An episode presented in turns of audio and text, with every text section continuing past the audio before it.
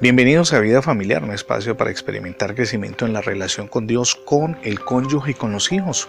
Comparto con usted el título para el día de hoy. Dios nos protege de la brujería.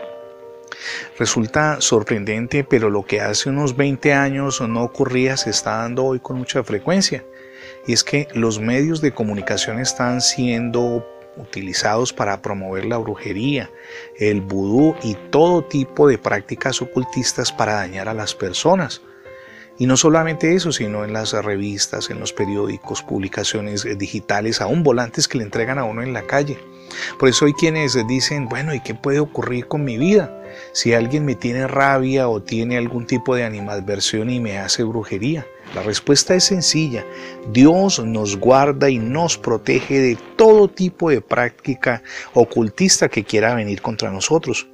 Cuando vamos al libro de Números capítulo 23, verso 23, leemos, Ninguna maldición puede tocar a Jacob, ninguna magia ejerce poder alguno contra Israel. Ustedes y yo somos el Israel del nuevo pacto, es decir, somos los hijos de Dios, hijos eternos por la obra que Cristo hizo en la cruz. Allí en el Gólgota Él nos hizo libres de todos nuestros pecados, nos apropiamos de su gracia que nos permite cada día ser nuevas criaturas, es decir, ser renovados permanentemente. Pero hay algo particular, ya somos adoptados por la obra de, cruz de Jesús en la cruz como hijos de Dios y Dios nos protege, así es de que no le tenga tanto temor a lo que quieran hacerle porque la protección de Dios está por encima de la brujería. Esas palabras que leímos en números 23, 23 deberían arrancar de raíz todas las eh, mm, los miedos, todos los temores que son además supersticiosos. Aun cuando hubiese alguna verdad en la hechicería y en los agoreros, el pueblo de Dios no debería dejarse afectar por esas amenazas. A quienes Dios bendice no puede maldecirle el diablo. Hombres sin temor de Dios como Balaán pueden conspirar astutamente contra el pueblo de Israel, como lo leemos en la Biblia, pero su silencio y mentira fracasarán. Así ocurre con los agoreros de hoy día. Pretenderán hacer cosas contra nosotros, pero no podrán.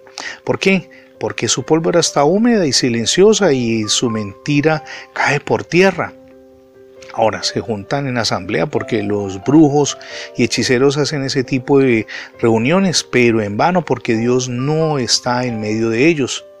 Bien podemos permanecer tranquilos y dejarles tender sus redes. Es seguro que no caeremos en ellas. Ahora bien, piénselo por un instante. Cuando ustedes y yo solicitamos la ayuda de Dios, Él viene a favor nuestro. Pero cuando los adversarios, los que practican la brujería, buscan la ayuda de Dios, eh, la ayuda de Dios pues no los escucha. Si ellos utilicen imágenes, digan es que nosotros somos brujería blanca, o brujos blancos, o magia blanca, no, eso es cuento. Ellos a quien invocan realmente es a Satanás y se sirven de todas sus artimañas y eso no les va a valer contra los hijos de Dios. ¿Por qué? Porque Dios nos protege. Todas sus acciones, sus encantamientos saldrán fallidos y asimismo ellos mismos, los practicantes de la brujería, se están engañando. Cuán grande bendición, piénselo por un instante, es estar con Dios y tranquiliza por supuesto nuestro corazón si nosotros estamos dependiendo del Señor, si nos hemos acogido a Él, si como dice el Salmo 91 estamos bajo el abrigo del Altísimo y eso lo hacemos por la gracia de Dios, porque Él perdonó nuestros pecados, vio nuestro arrepentimiento sincero, vio la confesión de los pecados y por la gracia nos hizo hijos suyos, ya que Cristo murió en la cruz. Hombre, no le tenga temor al ocultismo. El ocultismo no tiene poder contra los hijos de Dios.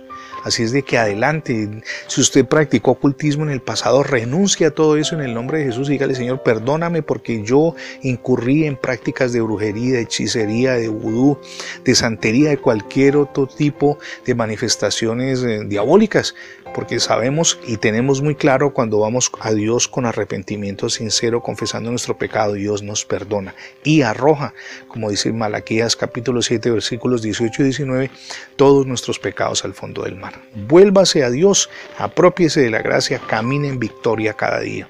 Y por supuesto, mejore con ayuda del Señor esa relación diaria con su cónyuge y con sus hijos. Es la mejor decisión que podemos tomar. Gracias a todos por escuchar las transmisiones diarias de vida familiar, tanto en la radio como en el formato de podcast.